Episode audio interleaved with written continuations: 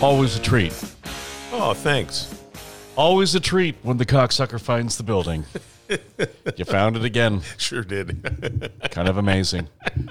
Seven years in this studio. Every day, fucker finds the building. Kind of crazy. kind of crazy. Love is kind of crazy. With a spooky little person like you. Hey, I've got a, an important announcement.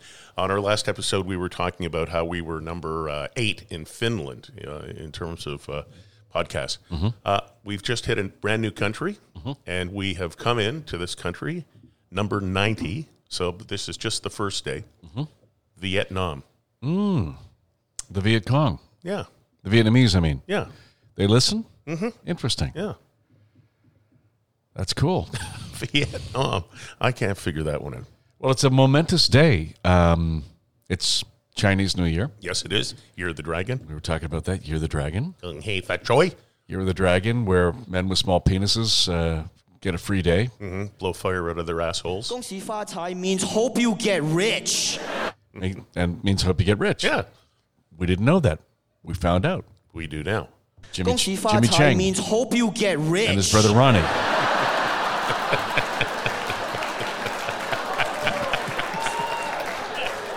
That's not Happy New Year.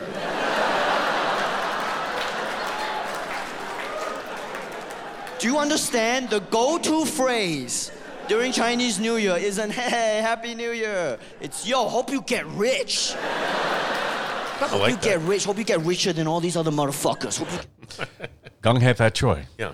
Say it. Kung Hei Fat Choi. 恭喜发财 means hope you get rich. Say it one more time. Kung Hei Fat 恭 Choi. 喜发财 means hope. He's saying Fungi Booby Didi. I'm the one who lived in Hong Kong, okay? Okay, Beatles. Beatles. what up? February 9th, 1964, 8 p.m. at night, Eastern Time. They appeared for the very first time on The Ed Sullivan Show in black and white. Okay, so this ought to be fun. How many years ago was that today? 61. 61 years ago. Yeah, black and white TV. My God. Yeah, time flies. I was seven years old. We lived in Booton Township, New Jersey. Well, I bring this up because A, I got the Ed Sullivan clip, but I want you to tell the story about how the Beatles almost stayed at your home when you were that age. I was Because that's, se- that's a really good story. I grew up in a family of seven. My dad was in the entertainment business. We lived in Booton Township, also Mountain Lakes. Booton first, then Mountain Lakes, New Jersey.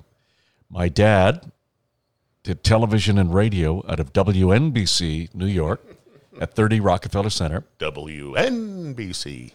And it was a teen show that he had a television show.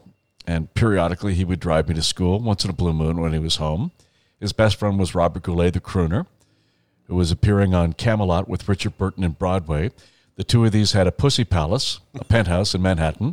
Pussy Palace. So when they're going out to fuck other women and not come home to the seven kids, they had a place to stay. they had a place to stay. And he was definitely the rat pack. Oh, yeah. the Pussy Palace. Oh, buddy. Pussy Palace on Park Drive. Yep. So I mean, him and my mom uh, were happily married. He was great. He was my dad, but he also had a poon palace with Robert Goulet.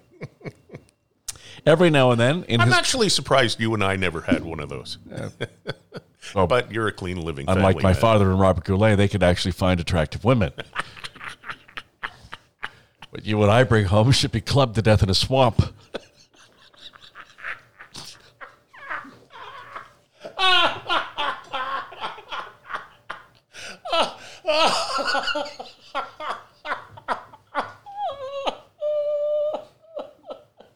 Hey, Jess.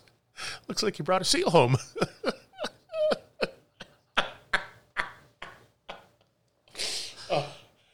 a little bit of truth to that. Continuing.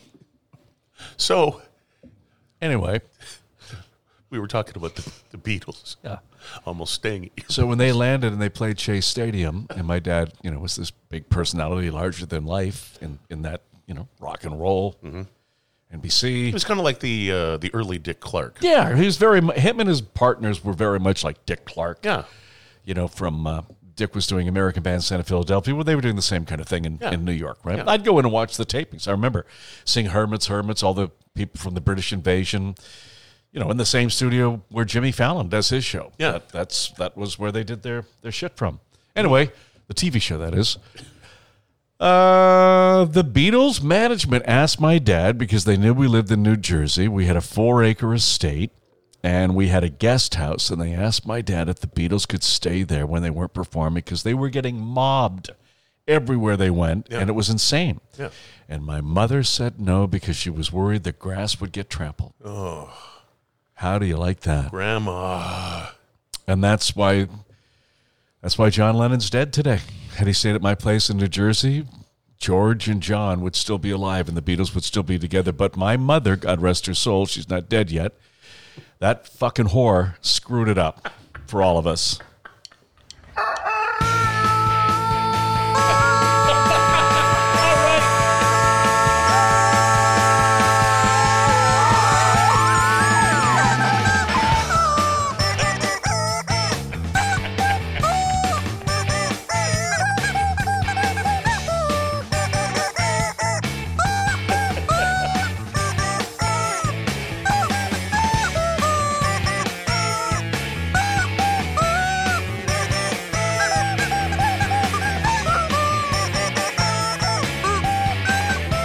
I love Jesse the Jean. AI machine. Jesse and Gene AI machine. I The- love it. I love the it. Beatles this Yeah. day, 61 years ago.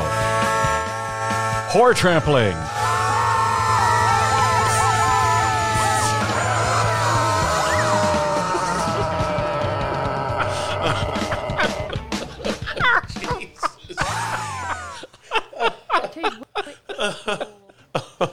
Oh, Dear sweet Jesus. it was going so well. 恭喜发财 means hope you get rich. Man, just want to let you know that sometimes you gotta shut the fuck up. Fuck you. And this current time is just one of those times you gotta shut the fuck up. And fuck you. that person. I just don't